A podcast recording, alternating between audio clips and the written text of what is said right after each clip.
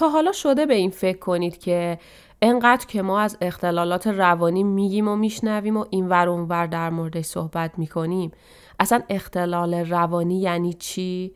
اینکه واقعا مرز بین یک الگوی رفتاری یا فکری سازگار و یک اختلال روانی کجاست؟ امروز و در سایکلیک شماره 6 در مورد همین مرز حساس بین سازگاری و اختلال صحبت خواهم کرد. مفهوم اختلال روانی رو تعریف می کنم و دلایل بروز این اختلالات رو با مثال هایی که برای شما ملموس و ساده باشه در میون خواهم گذاشت. به سایکلیک خوش اومدید. اینجا قراره با هم یاد بگیریم چطوری از علم روانشناسی در زندگی روزمرهمون استفاده کنیم.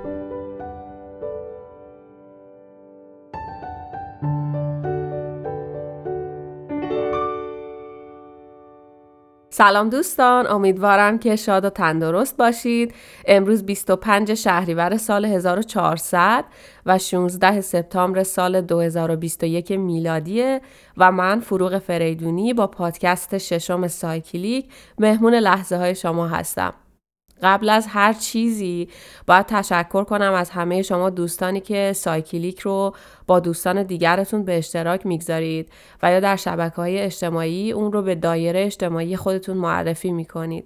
بارها گفتم که تلاش من برای آشنایی شما با علم روانشناسیه و توجه شما طبیعتا باعث شادی و اشتیاق مضاعف در من خواهد بود.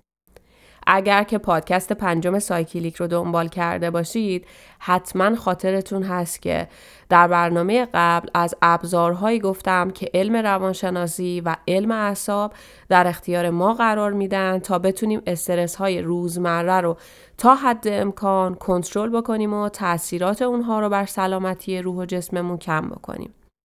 اما یک سوال خیلی بزرگی باقی مونده و اون هم اینه که اگر ما همه این ابزارها رو تا حد امکان استفاده کردیم اما باز هم توی تمام لحظه های روز و شبمون دچار استراب اون هم از نوع استراب بدون منشأ مشخص بودیم چی؟ اگر هر چقدر از تکنیک های تنفس و مدیتیشن و بقیه ابزارها استفاده کردیم اما بازم توی جمع موقع حرف زدن یا موقع ارائه چیزی ضربان قلبمون به حدی رسید که روی بازدهی یا عمل کردمون تاثیر منفی بالایی گذاشت چیکار کنیم؟ اگه هنوز از ارتفاع فضای بسته آب عمیق و موقعیت های این چنینی میترسیم و مطمئنیم که هیچ کدوم از این ابزارها توی این موقعیت ها نمی‌تونن به ما کمک بکنن. دیگه چه راهی پیش پای ما هست؟ جواب این سوالا خودش دو تا سوال دیگه است. اونم اینه که مرز بین استرس هایی که در مواجهه با استرسورهای روزمره به وجود میان و قابل کنترل هستن که مفصل در سایکلی که شماره پنج در موردش حرف زدم و اختلالات استرابی کجاست و اینکه چه موقعی برای کنترل استراب خودمون به تنهایی کافی نیستیم و باید به یه درمانگر مراجعه بکنیم.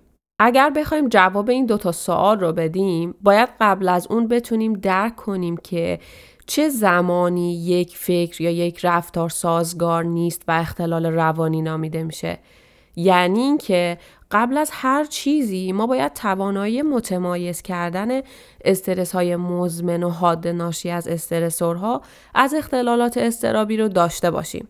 به همین دلیلم من تصمیم گرفتم که توی سایکلیک امروز مفهوم اختلالات روانی و دلایل مؤثر بر ایجاد این اختلالات رو تعریف کنم و سایکلیک بعدی رو به دسته بندی تعریف و معرفی راه های موثر درمانی برای هر دسته از این اختلالات اختصاص بدم. پس با من همراه باشید.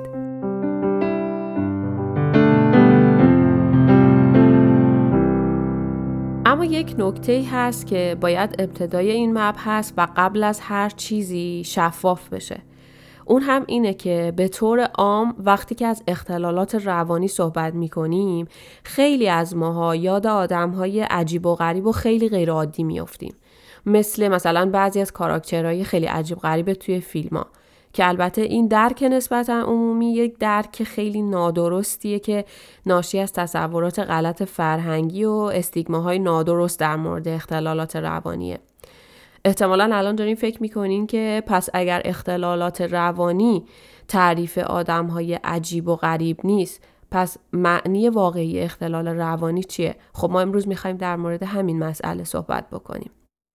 از زمانی که بیماران روانی رو در امریکا توی بیمارستان های روانی به نام اسایلم ها و با شرایط خیلی خیلی وحشتناک نگهداری می‌کردن تا قرن 19 هم اختلالات روانی به عنوان یک سری فاکتورهای ثابتی در نظر گرفته می‌شد در انسانها که غیر قابل تغییر هستند و این نگاه به اختلالات روانی وجود نداشت که این اختلالات ممکنه بیماری های قابل درمان باشند.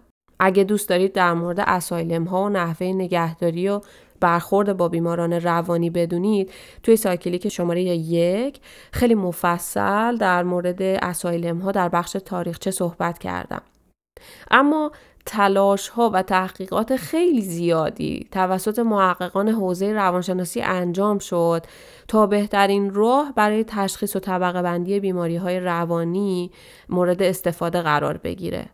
اینکه بتونن تشخیص بدن مرز داشتن یک ویژگی رو از یک اختلال روانی. پیدا کردن این مرز واقعا کار سختی بود. اینکه بفهمن یک فرد ناراحت از یک فرد افسرده چطوری تشخیص داده میشه؟ که اشتباه نکنیم وقتی که یک آدمی افسرده است فکر کنیم فقط ناراحته یا اگر که ناراحته فکر کنیم افسرده است. یا اینکه یک فردی که اکتیو هست رو اصلا ما چطوری می‌تونیم از یک آدمی که هایپر اکتیوه و نیاز به ملاحظات درمانی داره تشخیص بدیم؟ محققان در نهایت با هم به این توافق رسیدن که بگن اختلال روانی در صورتی توی یک آدمی تشخیص داده میشه که رفتار اون آدم چهار تا ویژگی اصلی رو داشته باشه. اولین ویژگی اینه که منحرف از نرم فرهنگی باشه. یعنی هر رفتاری که متفاوت باشه با همون رفتار در اکثر افراد توی همون فرهنگ. این نکته منحرف بودن از نرم فرهنگی در تشخیص اختلالات روانی اهمیت خیلی خیلی بالایی داره. به این دلیل که هر رفتاری باید در بستر فرهنگی که اون انسان در اون زندگی می‌کنه بررسی بشه.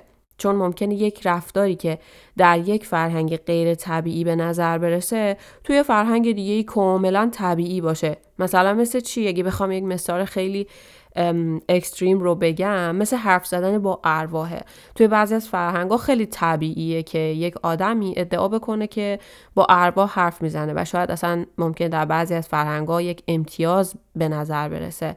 اما توی یه سری از فرهنگ اگه کسی چنین ادعایی رو بکنه قطعا بهش برچسب اسکیزوفرنی دیوانه چیزی یه همچین برچسبی رو بهش خواهند زد. یا مثلا مثل نرمای فرهنگی توی مراودات اجتماعی. اینکه ما توی مراودات اجتماعیمون یک طرف یک رابطه هستیم و با آدم های اطرافمون ارتباط برقرار می‌کنیم و به اونها پاسخ میدیم وقتی که با ما حرف می‌زنن یا وقتی که با ما تماس چشمی برقرار می‌کنن.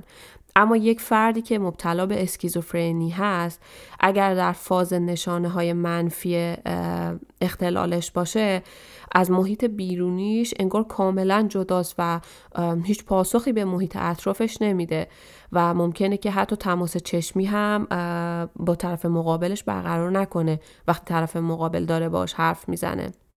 هرچند که یه وقتایی به نظر می‌رسه که اینجور متفاوت بودن ها مثلا یه جوری باحاله و جذابه مثل مثلا شرایطی که ما توی بعضی از فیلم ها می‌بینیم یا مثلا توی بعضی از جوای خاص اجتماع می‌بینیم. اما واقعیت اینه که یه حد خاصی از متفاوت بودن باعث خارج شدن از نرم فرهنگی میشه که خب همونطوری که همین الان در موردش صحبت کردیم یک شرط برای تشخیص اختلال روانی در افراده. اما دومین شرط تعریف اختلال روانی اینه که رفتار فرد مورد نظر ناسازگار باشه. ناسازگار بودن یعنی چی؟ شما این ناسازگار بودن رو خیلی در حین پادکست ها از زبون من میشنوین. قبلا توی پادکست های قبلی خیلی مفصل در موردش حرف زدم و توضیحش دادم. اما اگه تازه به جمع ما پیوستید دو سه تا جمله بعدی تعریف ناسازگار بودن رفتاره. ناسازگار بودن رفتار یعنی ایجاد یک اختلال در روند طبیعی زندگی به حدی که عملکرد فرد رو تحت تاثیر قرار بده. مثالی که می‌تونه کاملا این توضیح رو شفاف بکنه و هممون احتمالا یه جورایی باهاش آشنا هستیم. مثال افسردگیه. اینکه یه فرد افسرده واقعا انرژی لازم و اصلا نداره برای اینکه بخواد کارهای روزمرهش رو انجام بده و اصلا نمی‌تونه حتی ارتباط های معمول رو برقرار بکنه و این کمبود انرژیش برای انجام دادن کاراش و برقراری ارتباط و حتی انگیزه کمی که داره می‌تونه همه ابعاد زندگیش رو از جمله روابطش و زندگی شخصیش و کارش و همه چیزش رو تحت تاثیر قرار بده. وقتی که فردی توی یک همچین موقعیتی قرار می‌گیره از لحاظ روانی و رفتارش به خاطر موقعیت روانی که داره عوض میشه بهش میگن رفتار ناسازگار. اون مدل از رفتار رو میگن یک رفتار ناسازگار. پس دومین شرط برای تعریف اختلال روانی ناسازگار بودن رفتار یک فرده. اما سومین شرط اینه که اون رفتار خود همون فردی که اون رفتار رو داره انجام میده رو دچار تغییر و استراب بکنه یعنی خود اون آدم احساس بکنه یه چیزی درست نیست و یه تغییراتی درش اتفاق افتاده که باعث ایجاد استراب درش میشه مثل چی؟ مثل مثلا یک فردی که دچار استراب اجتماعیه و می‌دونه که موقع حرف زدن توی جمع دچار استراب شدید میشه و همین موضوع قبل از اینکه توی موقعیت حرف زدن توی جمع قرار بگیره خودش یه استراب مضاعف برای اون آدم ایجاد می‌کنه. و چون استراب می‌گیره وقتی که توی جمع حرف می‌زنه سعی می‌کنه رفتارش رو هم تغییر بده و به سمتی رفتار می‌کنه که بتونه در واقع کنار بیاد با موقعیت استرابی خودش. پس دلیل سوم اینه که خود فرد دچار استراب و تغییر بشه و ویژگی چهارم رفتاری که برای تشخیص اختلال روانی مورد نیاز هست اینه که اون رفتار در اون فرد اطرافیان اون فرد رو دچار ناراحتی و استراب بکنه. یعنی آدم های اطرافش احساس کنن کنار اون آدم راحت نیستن. و وقتی که کنارش هستن دچار یه حس استراب و یا عدم امنیتن. یه مثالی که خیلی خوب می‌تونه این توضیح رو براتون روشن بکنه مثال همون فرد اسکیزوفرنی هست که توی فاز نشانه های منفی بیماریشه. تصور بکنید شما موقعیتی رو که مثلا با یک چنین فردی دارین صحبت می‌کنید یک جایی. اون آدم نه تنها به شما جوابی نمیده بلکه حتی تماس چشمی هم باهاتون برقرار نمی‌کنه. خب این مسئله واقعا یه جوریه. یعنی آدم رو دچار یک احساس یه خود آدم مسترب میشه فکر می‌کنم یا حتی ممکنه در مواردی باعث احساس عدم امنیت بشه. به خاطر همینه که ویژگی چهارم اینه که اون رفتار اطرافیان رو دچار ناراحتی و استراب بکنه. تو پرانتز بگم اگه دارین فکر می‌کنید فاز نشانه های منفی بیماری اسکیزوفرنی چیه؟ بهتون بگم که صبور باشی گام به گام به اونجا هم خواهیم رسید. آخر سر هم محققان حوزه روانشناسی به این نتیجه رسیدند که در صورتی یک فرد دچار اختلال روانیه و نیاز به روان درمانگر داره که اون چهار گروه ویژگی رفتاری که در موردشون صحبت کردیم بتونه در سه بعد اصلی از زندگی فرد تداخل ایجاد بکنه. این سه بود بعد روابط اجتماعی اون آدم زندگی شخصی و مراقبت هایی که باید از خودش انجام بده و همینطور بعد کار کردن و شغل اون هستش. پس اگر که اون چهار ویژگی اصلی بتونه توی یکی از این سه تا بود تداخل ایجاد بکنه اون فرد دچار اختلال روانیه و این در واقع تعریفی هستش که محققان حوزه روانشناسی تا امروز در موردش با همدیگه به توافق رسیدن. اما این تعریف امروزی از اختلالات روانی تعریفیه که سالیان سال طول کشید تا دنیای غرب بهش برسه. یه جوری هم باشه که مورد قبول اکثریت فعالان حوزه سلامت روان باشه. اما یه نکته خیلی مهمی که توی این تعریف وجود داره و ممکنه که تا الان خودتونم حتی یه جورایی تشخیصش داده باشین اینه که چون جدا کردن نرمال از غیر نرمال یعنی یک رفتار نرمال. از یک رفتار غیر نرمال خیلی کار سختیه. مثل همون مثال جدا کردن یک آدم افسرده از یک آدم ناراحت.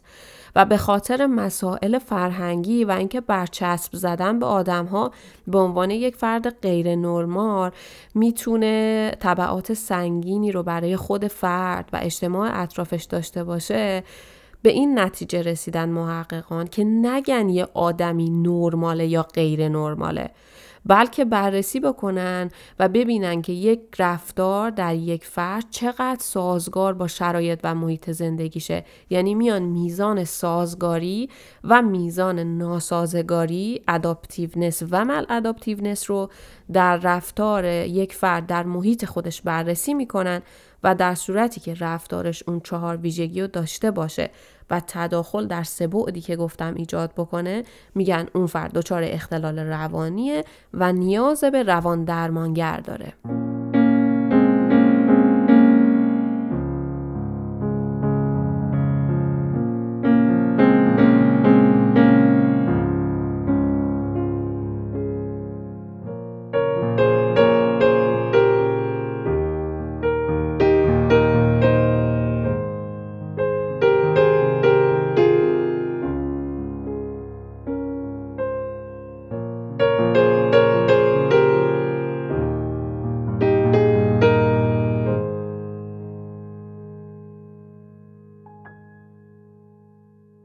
اما یک اتفاق خیلی مهمی هست که فکر کنم بهتر همینجا بهش اشاره بکنم در تاریخ علم روانشناسی. که مثل یک نقطه عطفه توی این حوزه اون هم اضافه شدن تعریف پزشکی از اختلالات روانی در حدود قرن 19 هم به مجموعه تعاریف از اختلال روانیه به خاطر همینم توی ابتدای پادکست گفتم که بیماران روانی در امریکا تا حدود قرن 19 هم در اسایلم ها نگهداری می شدن. این مکاشفه یعنی اضافه شدن تعریف پزشکی از اختلالات روانی یک تحول در علم روانشناسی بود که محققان رو به این نتیجه رسون که اختلالات روانی منشأ فیزیکی دارن مثل مثلا یک بیماری در مغز انسان. در نتیجه می‌تونه می‌تونن تشخیص داده بشن درمان و گاهی هم معالجه بشن. در همون زمان بود که خیلی از بیمارای روانی از اسایلم ها به بیمارستان ها منتقل شدن تا مثل بقیه بیماران تحت درمان قرار بگیرن و در نهایت این مدل پزشکی از روانشناسی به دنیای علم روانشناسی اضافه شد. اما اگه دوست داریم بدونین که چه اتفاق افتاد که تعریف پزشکی وارد این حوزه شد باید بگم که این نقطه عطف رو ما مدیون بیماران مبتلا به سفلیس هستیم به خاطر اینکه محققان وقتی که داشتن بررسی می‌کردن شرایط نورولوژیک بیماران مبتلا به سفلیس رو متوجه شدن که اختلالات نورولوژیک قابل توجهی مثل زوال عقل یا همون دیمنشا توی بیماران مبتلا به سفلیس وجود داره که ابتلاشون به این بیماریه که باعث ایجاد این اختلالات نورولوژیک شده و این مکاشفه یک تحولی بود در علم روانشناسی.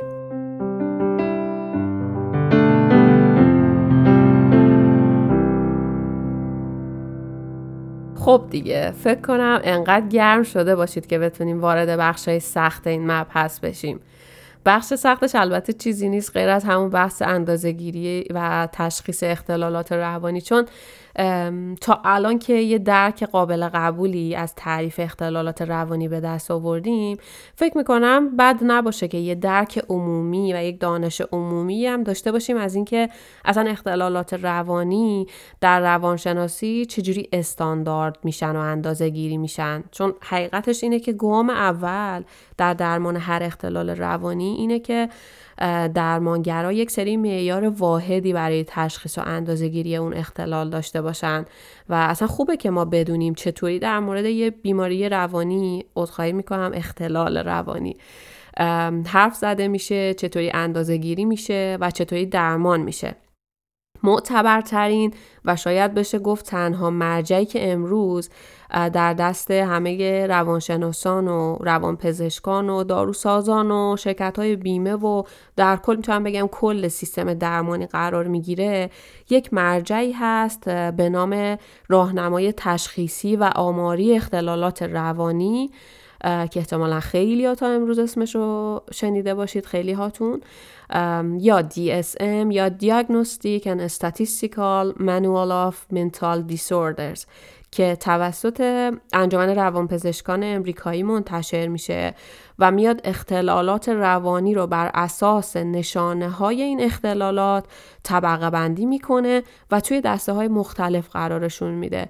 مثلا دسته Depressive Disorders یا Anxiety Disorders. و بعد توضیح میده که برای اینکه ما بخوایم یک فرد رو توی هر کدوم از این دسته ها قرار بدیم اون فرد باید چه نشانه هایی رو برای چه مدت زمانی و در مواردی در چه شرایطی نشون بده که مثلا بهش بگیم یک فرد افسرده. یک مثال دقیق از همین دستبندی های DSM اینه که برای اینکه بگن یک فردی دچار افسردگی از نوع حاده باید خلق منفی شدید رو برای حداقل دو هفته تا چند ماه و یا یک سال تجربه کرده باشه. پس می‌بینید برای اینکه یک فردی توی دسته دیپرسیو دیسوردر قرار بگیره باید این نشانه خلق منفی شدید رو برای این میزان از مدت زمان تجربه کرده باشه تا در این دسته قرار بگیره. اما یه نکته خیلی مهمی در مورد DSM وجود داره. اون هم اینه که این مرجع اینطوری نیست که مثلا 20 سال پیش منتشر شده باشه و دیگه منتشر نشده باشه و همه چیز به همون شکل قبلی باقی مونده باشه. بلکه این مرجع هر چند سال یک بار ویرایش میشه و بر اساس داده های علمی روز حذف و اضافه و تغییر درش اتفاق میفته تغییر و حذف و اضافه توی نام ها دستبندی ها اسما نشانه ها و هر چیزی که بر اساس داده های روز مشخص شده باشه که تغییر کرده. و اما در توضیح این ویرایش مرتب DSM باید یه یادآوری بکنم به حرفایی که چند دقیقه پیش توی همین پادکست زدم و اون هم این بود که گفتیم حدود قرن 19 هم بود که بیماران روانی از اسایلم ها به بیمارستان های روانی منتقل شدن. پس ما با یک علم نسبتا جدیدی سر و کار داریم که مرتبا در حال تغییر و کاملتر شدنه و همین مسئله اهمیت ویرایش DSM رو کاملا به ما نشون میده. اما اگر که بخوام یه مثال واضحی براتون بزنم از این تغییرات که متوجه بشین چقدر مهمه اهمیت این ویرایش. می‌تونم مثال همجنسگرایی یا هوموسکشوالیتی رو بگم. اینکه در نسخه اول DSM در نسخه اول این مرجع همجنسگرایی یک بیماری معرفی شده بود. اما توی ادیشن های بعدی تغییر کرد و دیگه همجنسگرایی به عنوان یک بیماری طبقه بندی نمیشه. هرچند که نقدهای خیلی اساسی به این سیستم طبقه بندی و تشخیصی وجود داره اما همچنان مرجع معتبر در دست جامعه درمانیه. ممکنه دلتون بخواد یه دونه از انواع این نقدها رو بدونید. اینکه این نقد ممکنه چه چیزی باشه. یک نقد اساسی که به این سیستم وجود داره اینه که طیف ها از ضعیف تا شدید اختلالات روانی درش در نظر گرفته نمیشه و افراد با میزان ضعیفی از یک اختلال یا میزان شدیدی از یک اختلال همه در یک دسته قرار می گیرن. در دسته های DSM افراد یا اختلال دارن یا ندارن و هیچ تعریفی برای اینکه یک سری میزانی از این اختلال رو میزان ضعیفی از یک اختلال رو دارن و یک سری میزان شدیدی از این اختلال رو دارن وجود نداره. متاسفانه این مسئله می‌تونه مشکلاتی رو به وجود بیاره. از جمله اینکه در بعضی از اختلالات ممکنه نوع درمانی که برای حد ضعیف اون اختلال استفاده میشه با نوع درمانی که برای حد شدیدی از اختلال استفاده میشه تفاوت داشته باشه. اما به هر حال همونطور که گفتم همچنان معتبرترین مرجع در دست جامعه درمانی همین DSM هست. توی پرانتز خیلی کوتاه فقط یک چیزی رو اضافه بکنم برای کسایی که روانشناسی می‌خونن یا شماهایی که علاقمند هستین به دنبال کردن تحولات این علم و دوست دارین از نزدیک در جریانش باشین. اینکه جدیدترین متد و پیشرفته ترین سطح بررسی وضعیت سایکولوژیکی یه فرد که امروزه خیلی هم مورد توجه جامعه پزشکی و روان درمانگری مدل معیارهای اساسی تحقیق یا RDOC هست Research Domain Criteria. من اینجا در مورد این روش هیچ توضیحی نمیدم به خاطر اینکه خیلی مفصله هم اجحاف میشه. در حق این روش همین که حوصله شما سر میره به خاطر اینکه می‌دونم اکثر شما کسایی هستین که تخصصتون حوزه سایکولوژی نیست و به صورت عمومی دوست دارین با روانشناسی آشنا بشین ولی شماهایی که دوست دارین در موردش بیشتر بدونین RDOC رو یا Research Domain Criteria رو توی گوگل گوگل کنید. مطمئنم که اطلاعات خیلی خوبی رو می‌تونید در مورد این روش به دست بیارید و توصیه می‌کنم حتما این کار بکنین چون برای خود من خیلی خیلی جذاب این روش.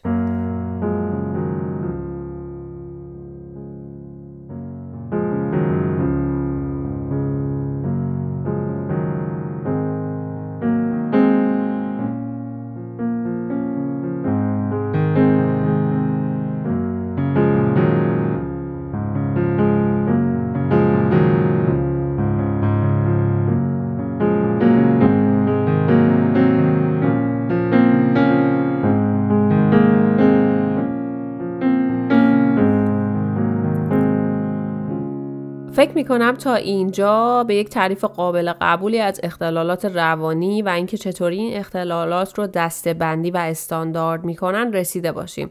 دیگه نوبتی هم که باشه نوبت دونستن دلایل ایجاد این اختلاله که واقعا دونستن این دلایل می‌تونه درک ما رو از اختلالات روانی دگرگون بکنه. در کنار مدل و نظری های خیلی زیادی که برای دستبندی اختلالات روانی وجود داره یه مدل خیلی جامعی هست که عوامل دخیل در ایجاد اختلالات روانی رو خیلی خوب توضیح میده و اتفاقا محل توافق محققان حوزه روانشناسی هم هست. این مدل مدلی هست به نام مدل آسیب پذیری استرس یا دیاتیسیس استرس مدل. حرف این مدل چیه؟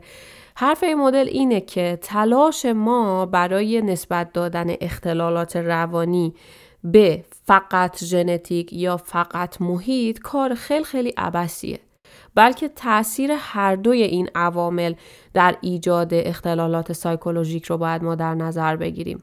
و توضیح میده که دو تا عامل یک فرد رو مستعد می‌کنن برای اینکه دچار بشه به یک اختلال روانی. یکی ژنتیک اون فرده و دیگری تجربه تروما در اون فرد هست تروما یعنی چی؟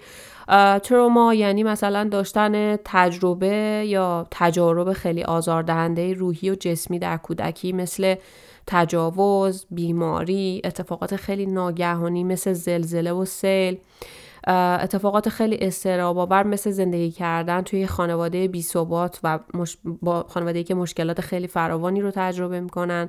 فقر و هر گونه مشکل و محیط پرفشار و استرابی مثل این. این مدل میگه اگه میزان این استرس ها که این تروما رو ایجاد می‌کنن بیش از حد توانایی اون فرد برای کنار اومدن با اون مشکلات باشه اون فرد مستعد میشه برای دوچار شدن به اختلالی که کودهای ژنتیکیش رو داره. یعنی ما کد ژنتیکی یک اختلال رو داریم و در کنارش تروما رو تجربه می‌کنیم. تروما به حدی شدتش زیاده که از حد توان ما خارج میشه.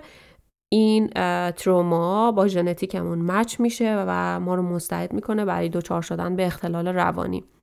اگه بخوام یه مثال بزنم که براتون روشن بشه حرفی که دیاتیسیس استرس مدل میگه می‌تونم از یک فردی مثال بزنم که بذارید حالا که اینقدر در مورد اسکیزوفرنی حرف زدیم این مثال رو هم روی اسکیزوفرنی ادامه بدم. یک فردی که از نظر ژنتیکی مستعد به بیماری اسکیزوفرنی باشه.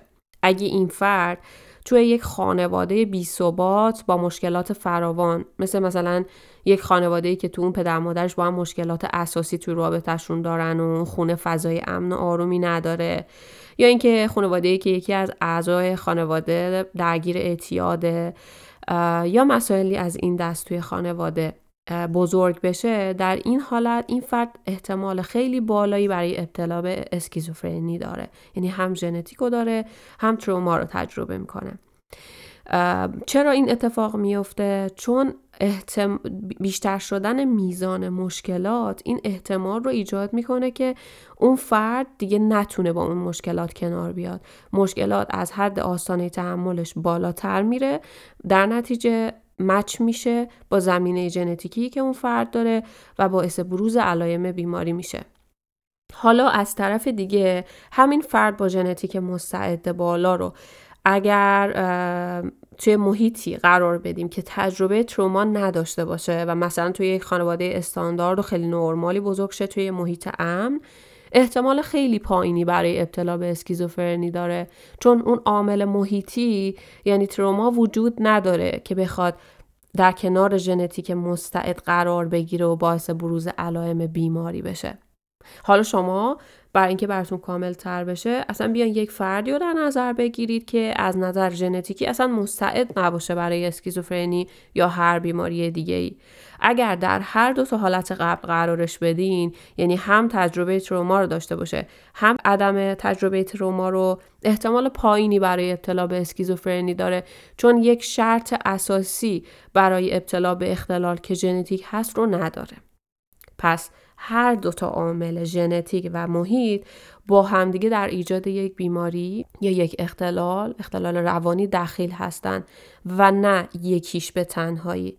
و ژنتیک اگه با یک عامل محیطی مچ نشه احتمال بسیار پایینی برای بروز پیدا می‌کنه. نتیجه ای که می‌خوام اینجا بگیرم و واقعا خیلی زیاد به عنوان یک خط برجسته ای توی علم روانشناسی ازش یاد میشه و مرتب تکرار میشه اینه که درسته که ژنتیک آسیب پذیری برای ابتلا به یک بیماری روانی رو در آدم ها تعیین می‌کنه اما سرنوشت انسان ها رو تعیین نمی‌کنه. توی یک کتابی یک جمله خیلی قشنگی در مورد همین خوندم که از اون جملهایی شد که برای همیشه پین شد توی ذهنم. میگفتش که ژنتیک می‌تونه تعیین بکنه ما چه چیزی می‌توانیم باشیم اما نمی‌تونه تعیین کنه که ما چه چیزی خواهیم شد.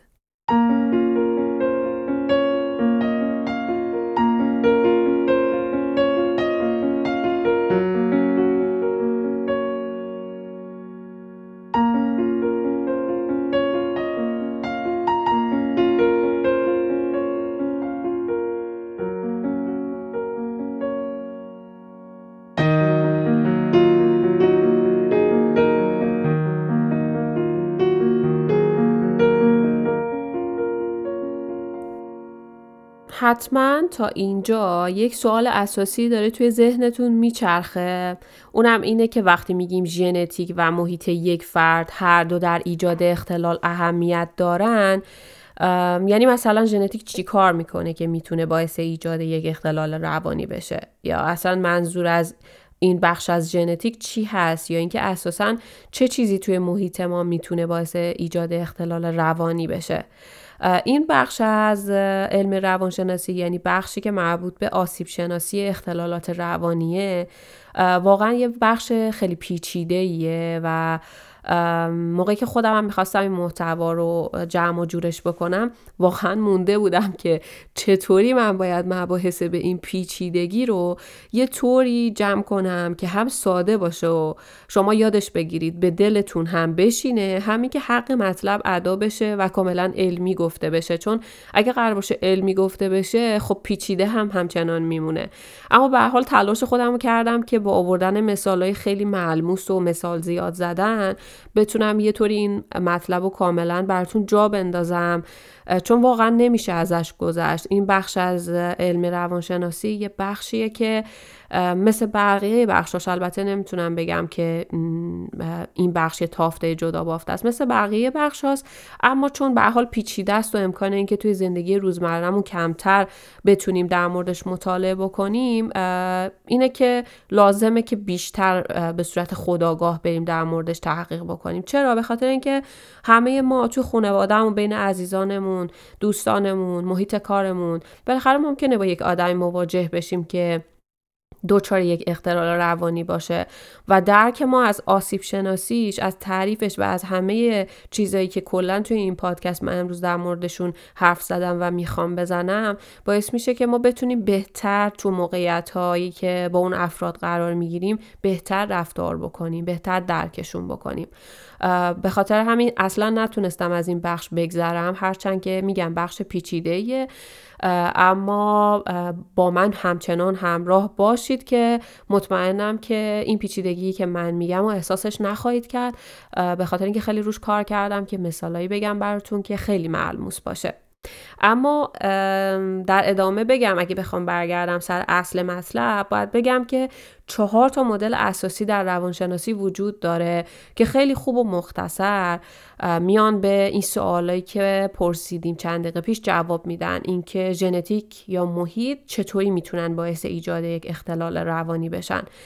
این چهار تا مدل یک مدل زیستی دو مدل سیستم خانواده سه مدل اجتماعی فرهنگی آسیب شناسی روانی و چهارمی و آخری هم مدل شناختی و رفتاری هست. مدل اول یا همون مدل زیستی در دو بخش پیش از تولد و پس از تولد ما انسان ها میاد دلایل بروز اختلالات روانی رو توضیح میده و میگه پیش از تولد این ژنتیک ماست که باعث مستعد شدن ما برای اختلالات روانی میشه و بعد از تولد محیط ماست. دونه دونه اینا رو با همدیگه پیش میریم. این مدل مدل زیستی میگه که ژنتیک ما همون چیزیه که مقدار تولید و اثرگذاری انتقال دهنده های عصبی ما رو تعیین می‌کنه. اینکه من من فروغ چقدر سروتونین تو بدنم تولید شه و میزان اثرگذاری سروتونین تو بدن من چقدر اصلا باشه. ممکنه که بعضی شما الان دارین فکر می‌کنین که اصلا این انتقال دهنده عصبی چی هستن که حالا بخوان باعث ایجاد اختلالات روانی در ما بشن. باید بگم که انتقال دهنده های عصبی مواد شیمیایی هن که توی سیستم عصبی ماها پیاما رو منتقل می‌کنن. همون پیامایی که باعث میشن که احساسات ایجاد بشن رفتار ایجاد بشن افکار ایجاد بشن و هر چیزی که ما به عنوان یک انسان در زندگی تجربه می‌کنیم رو ایجاد می‌کنن. حالا اینکه چطوری این انتقال دهنده عصبی می‌تونه باعث بروز اختلال بشه رو قول بهتون میدم که گام به گام و توی برنامه های بعدی سایکلیک حتما بهش برسیم. اما اگه بخوام یه مثال بزنم از این مورد مورد اول مدل زیستی می‌تونم به آدم های افسرده اشاره بکنم که دو تا انتقال دنده عصبی توی این افراد یعنی سروتونین و نور اپینفرین در ایجاد این اختلال درشون نقش خیلی موثری داره. یعنی توی این آدما نورپینفرین و سروتونین حالا یا مقدارش یا میزان اثرگذاریش به یه شکلی متفاوته با بقیه آدم ها که اینها رو مستعد کرده برای اینکه مبتلا به این بیماری بشن. ژنتیک ما پیش از تولد ما نه تنها مقدار تولید و اثرگذاری انتقال دندای عصبی رو تعیین می‌کنه بلکه اندازه بخش های مختلف مغز رو هم تعیین می‌کنه و همینطور اینکه این بخش های مختلف چقدر و چطوری با همدیگه ارتباط داشته باشن حتما می‌دونید دیگه. این یکی از بحث های پایه زیست شناسیه که مغز ما بخش های مختلفی داره و از طریق ارتباطی که بین این بخش های مختلف وجود داره کلا یک انسان سیستم بدنی یک انسان به صورت یک پارچه کار می‌کنه. در نتیجه وقتی که ژنتیک اندازه این بخش ها و میزان ارتباطش رو با هم دیگه تعیین بکنه حالا یه جوری تعیین کنه که فرق داشته باشه از حالتی که به صورت معمول وجود داره و مناسب کار کرد بدن هست می‌تونه یک آدمی رو دچار اختلال روانی بکنه. سریع مثال میارم که این مطلبی که به نظر خیلی سخت می‌رسه تو ذهنتون کامل جا بیفته. اونم مثال آدمایی که شخصیت های ضد اجتماعی یا آنتی سوشال بهشون میگن. یکی از دلایل بروز این اختلال توی این آدم ها کوچیک بودن بخشی از مغزشون به اسم آمیگدالا هستش. احتمالا الان دوباره حتما دارین فکر می‌کنین اصلا آمیگدالا چی هست. آمیگدالا یه عضویه از یک مغز یا یک بخشی از مغز که کارش تشخیص ترس و عصبانیت و تشخیص به طور کلی حالتهای چهره در آدمای دیگه است. در نتیجه اگه یک آمیگدالا کوچیک باشه باعث میشه که فرد فرد دارنده اون آمیگدالای کوچیک واکنش ترس و وحشت رو تو چهره آدمای دیگه به خوبی درک نکنه و به آزار اذیت اون آدما ادامه بده. چون اساسا یک دلیلی که ما رو از آزار و اذیت دیگران من می‌کنه اینه که می‌فهمیم توی یه شرایط خاص داریم طرف مقابلمون رو آزار اذیت می‌کنیم. پس مشغول هر کاری یا هر عملی که هستیم که داره اون آدم رو اذیت می‌کنه متوقفش می‌کنیم اون کار رو که آدمی که طرف مقابلمون هست رو بیشتر از این چیزی که تا این لحظه اذیت کردیم اذیت نکرده باشیم. اما توی افراد آنتی سوشال به خاطر کوچیک بودن آمیگدالا این درک درست از چهره و حالتهای طرف مقابل اتفاق نمیفته و اون آدم آنتی سوشال چندان متوجه کار بعد یا حرف بعدی که داره می‌زنه نمیشه و همطوری به کارش ادامه میده و بقیه رو اذیت می‌کنه. امیدوارم با این دوتا مثال افراد مبتلا به افسردگی و شخصیت های آنتی سوشال متوجه شده باشین که قبل از به دنیا اومدن ما ژنتیک چطوری می‌تونه ما رو مستعد بکنه برای دچار شدن به اختلال روانی؟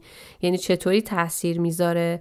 روی میزان انتقال دهنده های عصبی و اثرگذاریشون اندازه بخش های مختلف مغز و ارتباط اونها با هم و در نتیجه این اتفاقات ما مستعد میشیم برای دچار شدن به اختلالات روانی. امیدوارم که هم به دلتون نشسته باشه هم خوب مطلب جا افتاده باشه. اما این دوتا عامل انتقال دهنده عصبی و ساختار مغز عواملی هستن که ما اساسا باهاشون به دنیا میایم و بخشی از ژنتیک ما هستن. اما همونطور که گفتم عوامل زیستی دیگری هم هستن که بعد از تولد اتفاق میفتن و باعث بروز اختلالات روانی توی افراد مختلف میشن. از جمله این عوامل فقدان تغذیه مناسب در دوران نوزادی هستش. تغذیه نامناسب یا همون فقدان تغذیه مناسب باعث کوچیک موندن بخش های مختلف مغز میشه. یعنی یه جورایی یه کاری می‌کنه مثل همون کاری که ژنتیک می‌کرد قبل از تولد ما. انقدر تاثیرش تاثیر بزرگ و قابل توجهیه که البته متاسفانه با اینکه خیلی قابل توجهه در ابعاد خیلی گسترده هم توی کشورهای با سطح فقر بالا خیلی وجود داره. چطور میشه که این اتفاق میفته؟ اگه یک مادری شرایط تغذیه مناسبی در دوران بارداری نداشته باشه مغز بچه کوچیک میمونه و ارتباط بین بخش های مختلف مغز درست شکل نمی‌گیره. در نتیجه اون نوزاد در ادامه زندگیش توانایی انجام دادن کارهای پیچیده رو از دست میده. یعنی در واقع اصلا هیچ وقت نمی‌تونه اونها رو به دست بیاره. مثلا توانایی یادگیری مهارت زبانی و هر مهارتی که جز مهارت های پیچیده دستبندی میشه رو نمی‌تونه مثل یک آدم معمولی به دست بیاره. تحقیقات نشون میدن که این بچه هایی که در دوران نوزادی فقدان تغذیه دارن فقدان تغذیه مناسب دارن موقعی که می‌خوان وارد مدرسه بشن آمادگی لازم برای ورود به مدرسه رو ندارن چون بخشی از آموزش ما همون توانایی انجام دادن کارهای پیچیده است دیگه. و نه تنها زمان مدرسه آمادگی ندارن وارد مدرسه بشن بلکه یک سری تحقیقات دیگه میان نشون میدن. این عملکرد ضعیف مغز که در نتیجه فقدان تغذیه مناسبه در سن سه سالگی وقتی که وجود داره می‌تونه تو سن سه سالگی پیش بینی بکنه که این افرادی که این حد این شکل از ساختار مغز دارن در سن چهل سالگی و بعد از اون می‌تونن مشکلات جدی سلامت روان ابتلا به اعتیاد و همطور رو آوردن به کارهای خلاف رو داشته باشن. یعنی واقعا خیلی ابعاد این قضیه گسترده است و یه وقتی که یه جاهایی در مورد فقر رو به خصوص توی کشورهای آفریقایی و حالا خیلی کشورهای دیگه صحبت میشه آدم فکر نمی‌کنه که در کنار اینکه این بچه ها از لحاظ ظاهری انقدر ضعیفن یک چنین اتفاقات وحشتناکی هم در شکلگیری شرایط روانیشون بیفته. اینکه یه بچه ای مادرش به خاطر فقر نتونسته درست تغذیه کنه. این بچه مغزش کوچیک میمونه توانایی یادگیری مهارت های پیچیده نداره. آماده رفتن به مدرسه نیست. مطمئنا بعد از چل سالگی مطمئنا که نه ولی به حال پیش بینی کننده است. یعنی رابطه وجود داره بین این شکل از ساختار مغز و آدمی که اون بچه ممکنه بشه بعد از چهل سالگیش که همونطور که گفتم مشکلات سلامت روان و ابتلا به اعتیاد و کارهای خلاف پیش بینی شده که می‌تونه بخشی از کاراکتر اون این دسته از بچه ها باشه. و اما عامل دیگر زیستی که می‌تونه بعد از تولد باعث بروز اختلالات روانی در ما انسان ها بشه اینه که جنین یا کودک انسان در معرض سموم عوامل بیماریزا و یا عفونت ها قرار بگیره. مثل چی؟ مثل اینکه قرار گرفتن یک کودک در معرض بیماری عفونی استرپتوکوک. امیدوارم که اسمش رو درست گفته باشم که مهمترین علامت این بیماری استرپتوکوک هم گلو دردهای عفونیه باعث میشه که این بچه علائم OCD یا همون اختلال وسواس فکری عملی رو نشون بده. خیلی عجیبه. نه من واقعا دفعه اولی که این مطلب رو میخوندم خیلی متاثر شدم. یعنی هر بارم برام تکرار میشه بازم متاثر میشم. ولی به هر حال بخشی از زندگی دیگه و دونستنش بهتر از ندونستنشه. اینکه یک بیماری عفونی باعث ایجاد اختلال وسواس فکری عملی ممکن در یک کودکی بشه. و یا حتی قرار گرفتن مادر یک بچه در معرض عوامل بیماریزا می‌تونه پیش بینی کننده اختلالات روانی در کودک اون مادر باشه. مثل چی؟ اینکه یک مادری در دو ماهه سوم بارداریش در معرض ویروس آنفلانزا قرار بگیره می‌تونه پیش بینی کننده ابتلای فرزندش به اسکیزوفرنی باشه. یعنی محققان اومدن بررسی کردن. در خیلی از این آدم هایی که مبتلا به اسکیزوفرنی هستن در واقع مادرهاشون توی سه ماه دوم بارداریشون در معرض ویروس آنفلانزا قرار گرفتن. نمی‌دونم واقعا چی بگم. فقط می‌تونم بگم خیلی عجیبه. هیچ وقتم از میزان اعجاب این مسائل برای من کم نمیشه. فکر کنم با این مثال های آخر نقش عوامل زیستی در ایجاد بیماری های روانی براتون خیلی خوب روشن شده باشه. البته اگه تونسته باشید از شوک مسئله بیرون اومده باشید تا الان. به حال اینکه اگه تا الان فکر می‌کردید که یه آدم مبتلا به اسکیزوفرنی یه آدم خیلی عجیب و غریب و مرموزه این آدم می‌تونسته یک آدم سازگار مثل من و شما باشه که بدشانسی آورده و مادرش در سه ماه دوم بارداریش در معرض ویروس آنفولانزا قرار گرفته. البته اینو هم بگم و دچار این خطا نشید که فکر کنید هر کسی که مبتلا به اسکیزوفرنی مادرش در معرض ویروس آنفولانزا بوده نه اینطوری نیست بلکه این عامل یک عامل زیستیه که می‌تونه باعث بروز این بیماری بشه. یادتون نره که گفتیم عوامل زیستی باید مچ بشن با ژنتیک تا باعث بروز یک اختلال بشن و این عامل ویروس آنفولانزا فقط می‌تونه یکی از اون عوامل زیستی باشه که یک فردی رو مبتلا بکنه به برای دچار شدن به بیماری اسکیزوفرنی.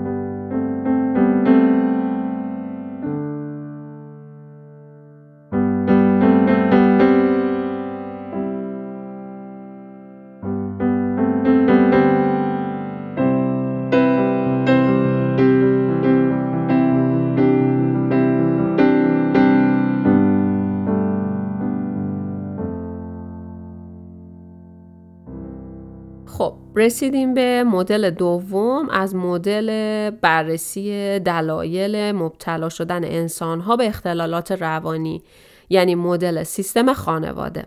در این مدل اعتقاد بر اینه که مشکلاتی که توی یک فرد به وجود میان نشون میدن که مسائلی توی خانواده اون فرد وجود داره. این مدل توضیح میده افکار، احساسات و در مجموع شکلگیری چارچوبای فکری ما و بخش بزرگی از اون چیزی که هر کدوم از ما هستیم به عنوان یک انسان خیلی زیاد تحت تاثیر خانواده که درش رشد می‌کنیم و بزرگ میشیم. مثلا یه فردی رو در نظر بگیرید که همیشه توی خانواده تحقیر شده کوچیک شده بهش توهین شده. قطعا این نحوه رفتار خانواده تو طولانی مدت باعث ایجاد مسائل روانی قابل توجهی هم توی کودکی هم بزرگسالی اون بچه میشه. این مثال فکر نمی کنم مثالی هم باشه که خیلی دور از ذهن ما باشه. اگه فکر کنیم احتمالا تو در و همسایه و دوست آشنا هر کدوممون یه نمونه از این مثال رو داریم.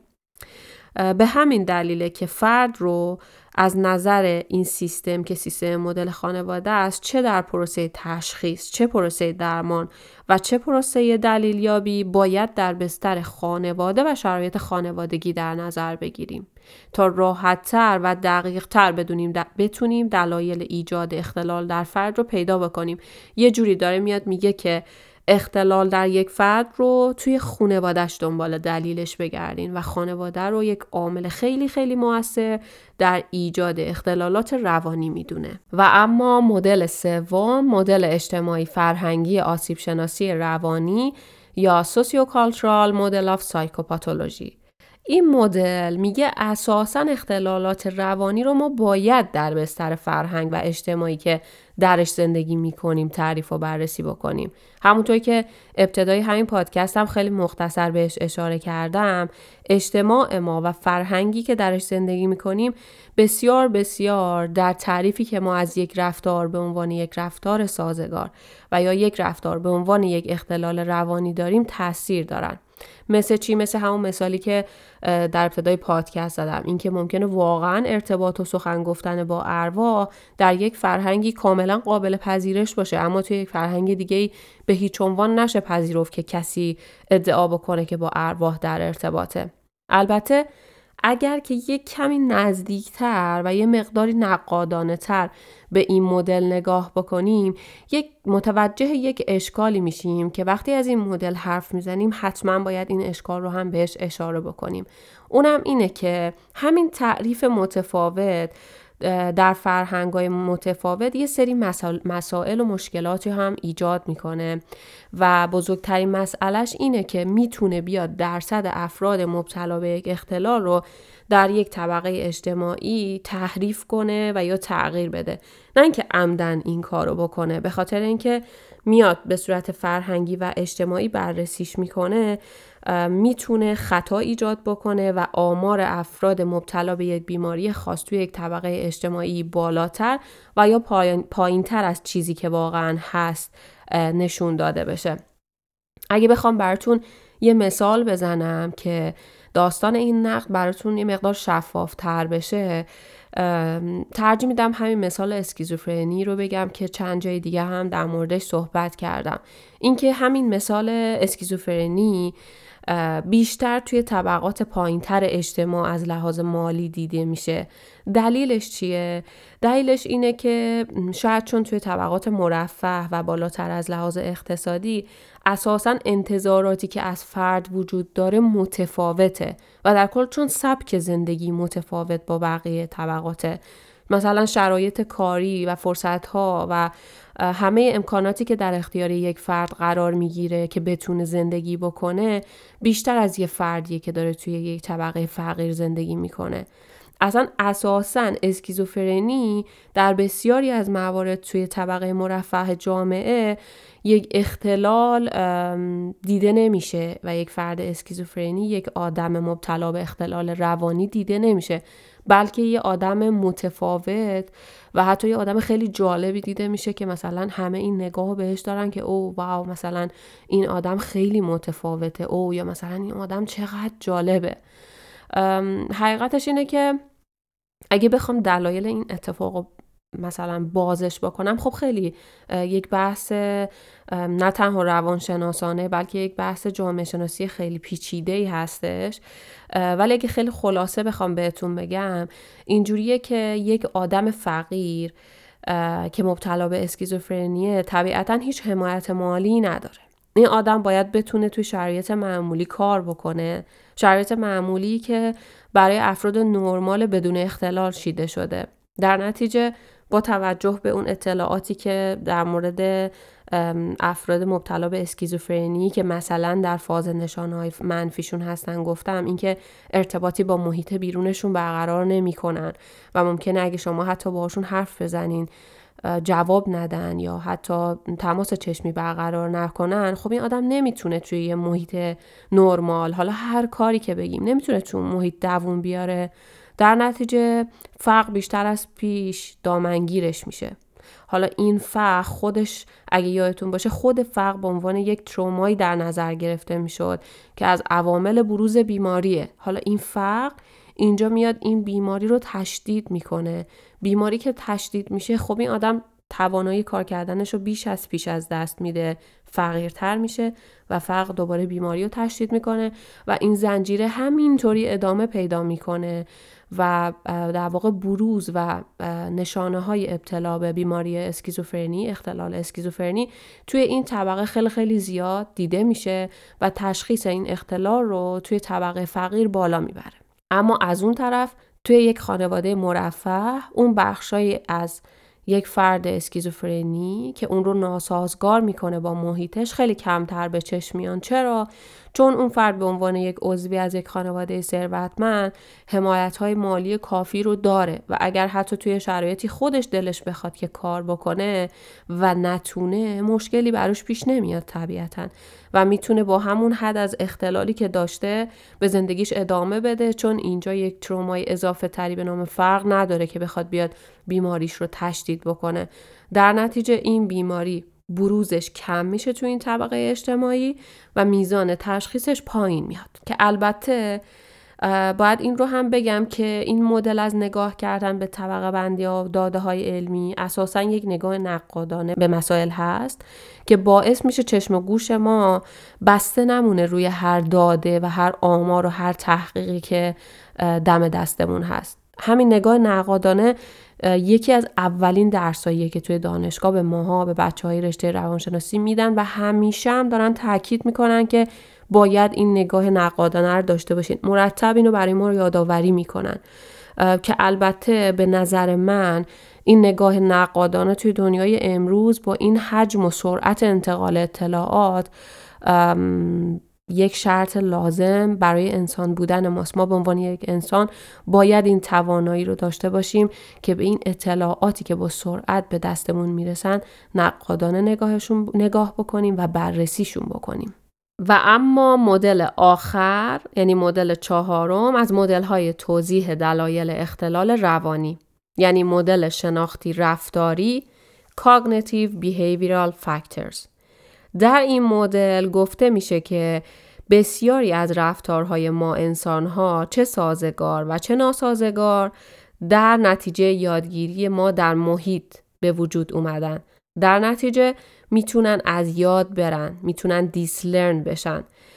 این چند تا جمله‌ای که در مورد این مدل گفتم هسته و اساس روش درمانی شناختی و رفتاری هم هست. توی این روش از درمان اعتقاد بر اینه که رفتارهای ناسازگار آدم ها مثلا مثل چی مثل ترس ها در محیط آموخته شدن. در نتیجه ما می‌تونیم شرایطی رو ایجاد بکنیم. که این ترس ها یا حالا هر رفتار ناسازگاری از یاد بره و با یک رفتار سازگار دیگری جایگزین بشه و بتونه به اون آدم کمک بکنه که بتونه با سلامت روان در محیطش به زندگیش ادامه بده. بهترین مثال هم برای توضیح این مدل داستان معروف آلبرت و موش سفید پشمالوشه که ممکنه خیلیاتون تا همین الان در موردش شنیده باشین و بدونین که داستان از چه قراره. اما داستان از این قراره که آلبرت کوچولوی قصه که از موش اصلا نمی ترسید رو از یک عروسک موش سفید پشمالو ترسوندن. اینطوری که هر بار موش سفید رو بهش نشون می‌دادن یک صدای بلند ترسناک هم در می آوردن. آلبرتی که از موش نمی ترسید حالا هر بار موش رو می‌دید چون می‌دونست باید منتظر اون صدای خیلی وحشتناک هم باشه به محض اینکه موش رو می‌دید گریه و زاری را مینداخت در این اتفاق یک چیزی که خونسا بود یعنی همون موش سفید با یک چیزی که ترسناک بود یعنی اون صدای بلند همراه شد و اتفاق شرطی شدن یا conditioning رو در آلبرت ایجاد کرد. یعنی آلبرت به ترسیدن از موش سفید شرطی شد و یاد گرفت که موش ترسناکه. عین همین اتفاق می‌تونه در ما انسان ها بیفته. حالا هرچند که مادر آلبرت اون رو از آزمایش خارج کرد چون نگران بود که بچهش آسیب ببینه اما چندین سال بعد محققان پیگیر شدن که ببینن حال آلبرت چطوره و متوجه شدن آقای ویلیام آلبرت بارگر هیچ نشانه مشخصی از اختلالی که ناشی از همین آزمایش باشه, باشه رو تا آخر عمرش نداشته و سالم زندگی می‌کرده. اما یه سری محقق دیگه در ادامه همین روش conditioning یک روش دیگه ای رو ابداع کردن به اسم counter conditioning یا ضد شرطی شدن یا یه همچین ترجمه ای ولی به هر حال اسم نام علمیش counter conditioning هستش که برای از بین بردن ترس توی یک آزمایش مشابه با یه بچه دیگه ای که از خرگوش میترسید این روش رو امتحان کردن. اومدن چیکار کردن؟ یک چیز دوست داشتنی مثلا مثل یک شکلات رو با خرگوش یعنی چیزی که بچه از اون میترسید همراه کردن و هر بار که خرگوش رو به بچه نشون می‌دادن یه شکلات رو هم بهش می‌دادن.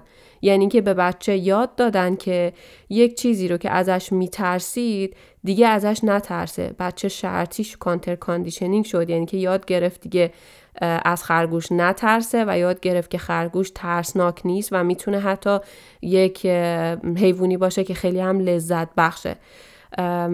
جناب آقای جان بی وستن به عنوان یکی از محققان بزرگ حوزه سایکولوژی و به عنوان یک دانشمندی که سالهای خیلی زیادی از عمرش رو صرف کرد برای همین آزمایشاتی که مربوط به آموختن ترس ها هستن معتقد بود که ما انسان ها خیلی از رفتارهامون رو از جمله ترس هامون رو میآموزیم و این ترس ها ذاتی نیستن.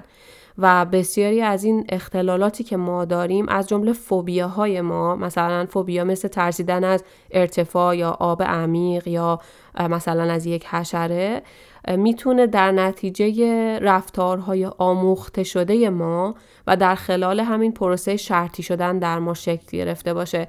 یعنی اون حشره به خودی خود چیز ترسناکی نبوده ولی یه جایی با یک صدای جیغی همراه شده و ما شرطی شدیم که هر بار سوسک می‌بینیم ازش بترسیم و یاد گرفتیم که سوسک مثلا یه چیز ترسناکه. در نتیجه می‌تونه مثل همون اتفاقی که بر بچه ای افتاد که از خرگوش میترسید این ترس از یاد ما بره و یک یادگیری جدیدی جایگزین اون بشه و اون هم این که سوسک هرچند که ممکنه چندش باشه اما اونقدر ترسناک نیست که بخواد انقدر حال ما رو بد بکنه. فکر کنم دیگه الان خیلی خیلی به مبحث اختلالات استرابی نزدیک شده باشیم و آماده ایم که واقعا وارد بشیم که ببینیم حالا اختلالات استرابی چی هستن.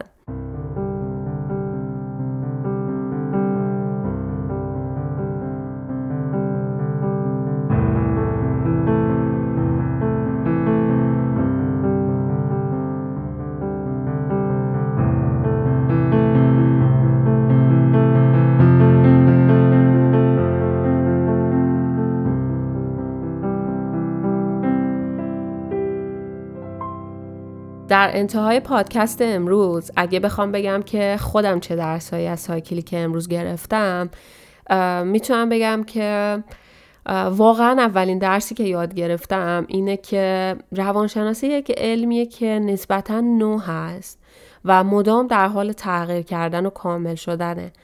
پس اگر که یه جایی یه مطلبی رو به اسم روانشناسی شنیدم یا خوندم یا دیدم قبل از اینکه اونو تبدیل بکنم به یکی از آموزه های خودم یا اینکه بخوام یک رفتاریم رو یا یک حسی در خودم رو بابت اون مطلبی که شنیدم عوض بکنم حتما قبلش در مورد صحت و اعتبار اون مطلب تحقیق می‌کنم. یه چیز دیگه ای که یاد گرفتم از سایکلی که امروز اینه که تعریف واژه اختلاله. تعریف واژه اختلال رو یاد گرفتم و یاد گرفتم که به آدم هایی که درگیر اختلال روانی هستن غیر نرمال نگم. ما نمی‌تونیم به آدما بگیم نرمال و غیر نرمال چون طبعات خیلی سنگینی رو ممکنه برای اون آدم و اطرافیانش داشته باشه. بلکه از این به بعد اگر یک آدمی اختلال روانی داشت در اطراف من اون رو به عنوان یک آدمی که ناسازگار هست با محیطش در نظر بگیرم. که خب البته ممکنه که برای خودش و یا اطرافیانش ناراحتی و استرابم ایجاد بکنه به سبب ناسازگاری که داره. سومین چیزی که یاد گرفتم اینه که تشخیص اختلالات روانی یک مرجع معتبر و جهانی به اسم DSM داره که هر چند سال یه بار اصلاح میشه و کامل میشه و این اصلاحاتش خیلی هم اساسیه. چیز دیگه ای که یاد گرفتم اینه که در بروز یک اختلال روانی در انسان ها دو تا عامل ژنتیک و محیط به طور همزمان موثرند و در صورتی که این دو فاکتور در زندگی یک فرد وجود داشته باشه احتمال بروز اختلال روانی درش خیلی زیاد میشه. یاد گرفتم که وقتی میگیم ژنتیک و محیط منظورمون فاکتورهای زیستی هن. مثل چی؟ مثل اثری که ژنتیک بر انتقال دهنده های عصبی داره در آدم های افسرده یا مثل اثری که داره بر ساختار مغز مثل بخش آمیگدالای آدمایی که شخصیت آنتی سوشال داشتن و وقتی میگیم محیط منظورمون از محیط خانواده، فرهنگ، اجتماع و حتی وضعیت اقتصادیه که اون فرد درش زندگی می‌کنه. یه چیز دیگه هم یاد گرفتم اینه که یک عامل خیلی مهم در ایجاد اختلالات روانی فاکتور شناختی رفتاری اون فرد هست اینکه بخشی از وضعیت سایکولوژیکی اون آدمه که در نتیجه آموزش در محیط و شرطی شدن ایجاد میشه یعنی وضعیت سایکولوژیکی خود فرد از لحظه که به دنیا میاد شروع می‌کنه به شکل گرفتن و ممکنه که این وضعیت که در نتیجه آموزش هم به وجود اومده اومده خودش یک عاملی برای بروز اختلالات روانی بشه. اینجا دیگه واقعا رسیدیم به پایان بخش اول توضیح اختلالات استرابی یعنی تعریف و شرح مفهوم اختلالات روانی. همونطور که در ابتدای پادکست هم گفتم در بخش دوم این پادکست سایکلیک این اختلالات رو دستبندی و تعریف خواهم کرد و از آخرین متدهای درمانی موثر برای هر دسته از اختلالات استرابی خواهم گفت. فقط یه چیز خیلی کوچیک مونده که می‌خوام از فرصت آخر این پادکست استفاده بکنم و از همه دوستانی که در نظرسنجی در مورد پادکست های سایکلیک شرکت کردن عمیقا تشکر کنم. ممنونم از همه شما که وقت گذاشتین و نظرتون رو در مورد پادکست های سایکلیک به من گفتین. چهار تا تشکر ویژه هم دارم. از چهار تا از دوستانی که وقت گذاشتن و خیلی ریزبینانه و با یک نگاه نقادانه در مورد پادکست های سایکلیک با من صحبت کردن. این دوستان عزیزم سحر شریفنیک عزیز ساناز اسدی عزیز نیما مهرپویا و سارا هستن. واقعا ازتون ممنونم. سهر ساناز نیما و سارا ممنونم از وقتی که گذاشتین. ممنونم از دوستیتون و ممنونم از ریزبینیتون و دقتتون در مورد پادکست سایکلیک. شما دوستان دیگر هم بدونید که من همیشه منتظر شنیدن نظراتتون هستم و با هر راه ارتباطی که با پادکست دارین از جمله کامنت صفحه اینستاگرام من یا هر راه دیگه ای که در دسترستون هست می‌تونید با من در تماس باشید و نظراتتون رو به من بگین. مطمئنم که همه این نظرات راهنمای خیلی خیلی خوبی برای ادامه راه هم خواهد بود. تشکر می‌کنم از همه شما. شاد و تندرست بمونید. تا برنامه بعد.